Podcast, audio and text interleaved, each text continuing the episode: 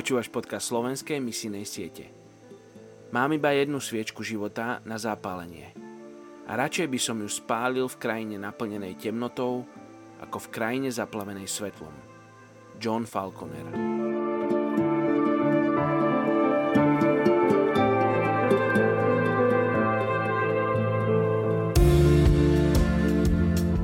Žalm, sedemnásta kapitola, pätnásty verš.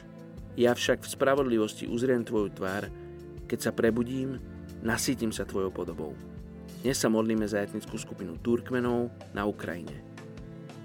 Turkmenská kultúra bola v minulosti silne ovplyvnená tak tureckými dobyvateľmi, ktorí im vnútili svoj jazyk, ako aj Arabmi, ktorých prinútili konvertovať na islám.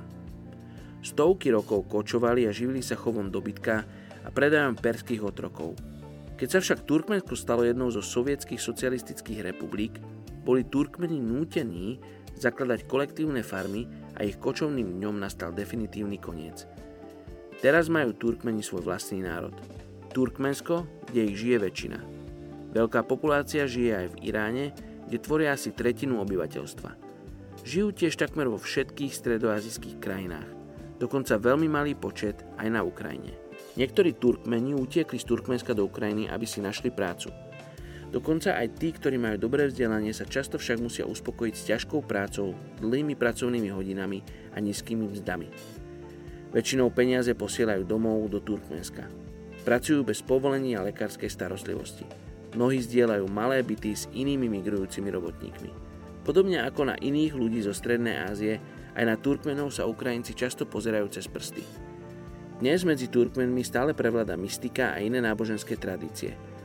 Hoci Turkmeni v Ukrajine sa označujú za moslimov, aj keď by toto náboženstvo nepraktizovali. Medzi Turkmenmi nie sú takmer žiadni kresťanskí veriaci.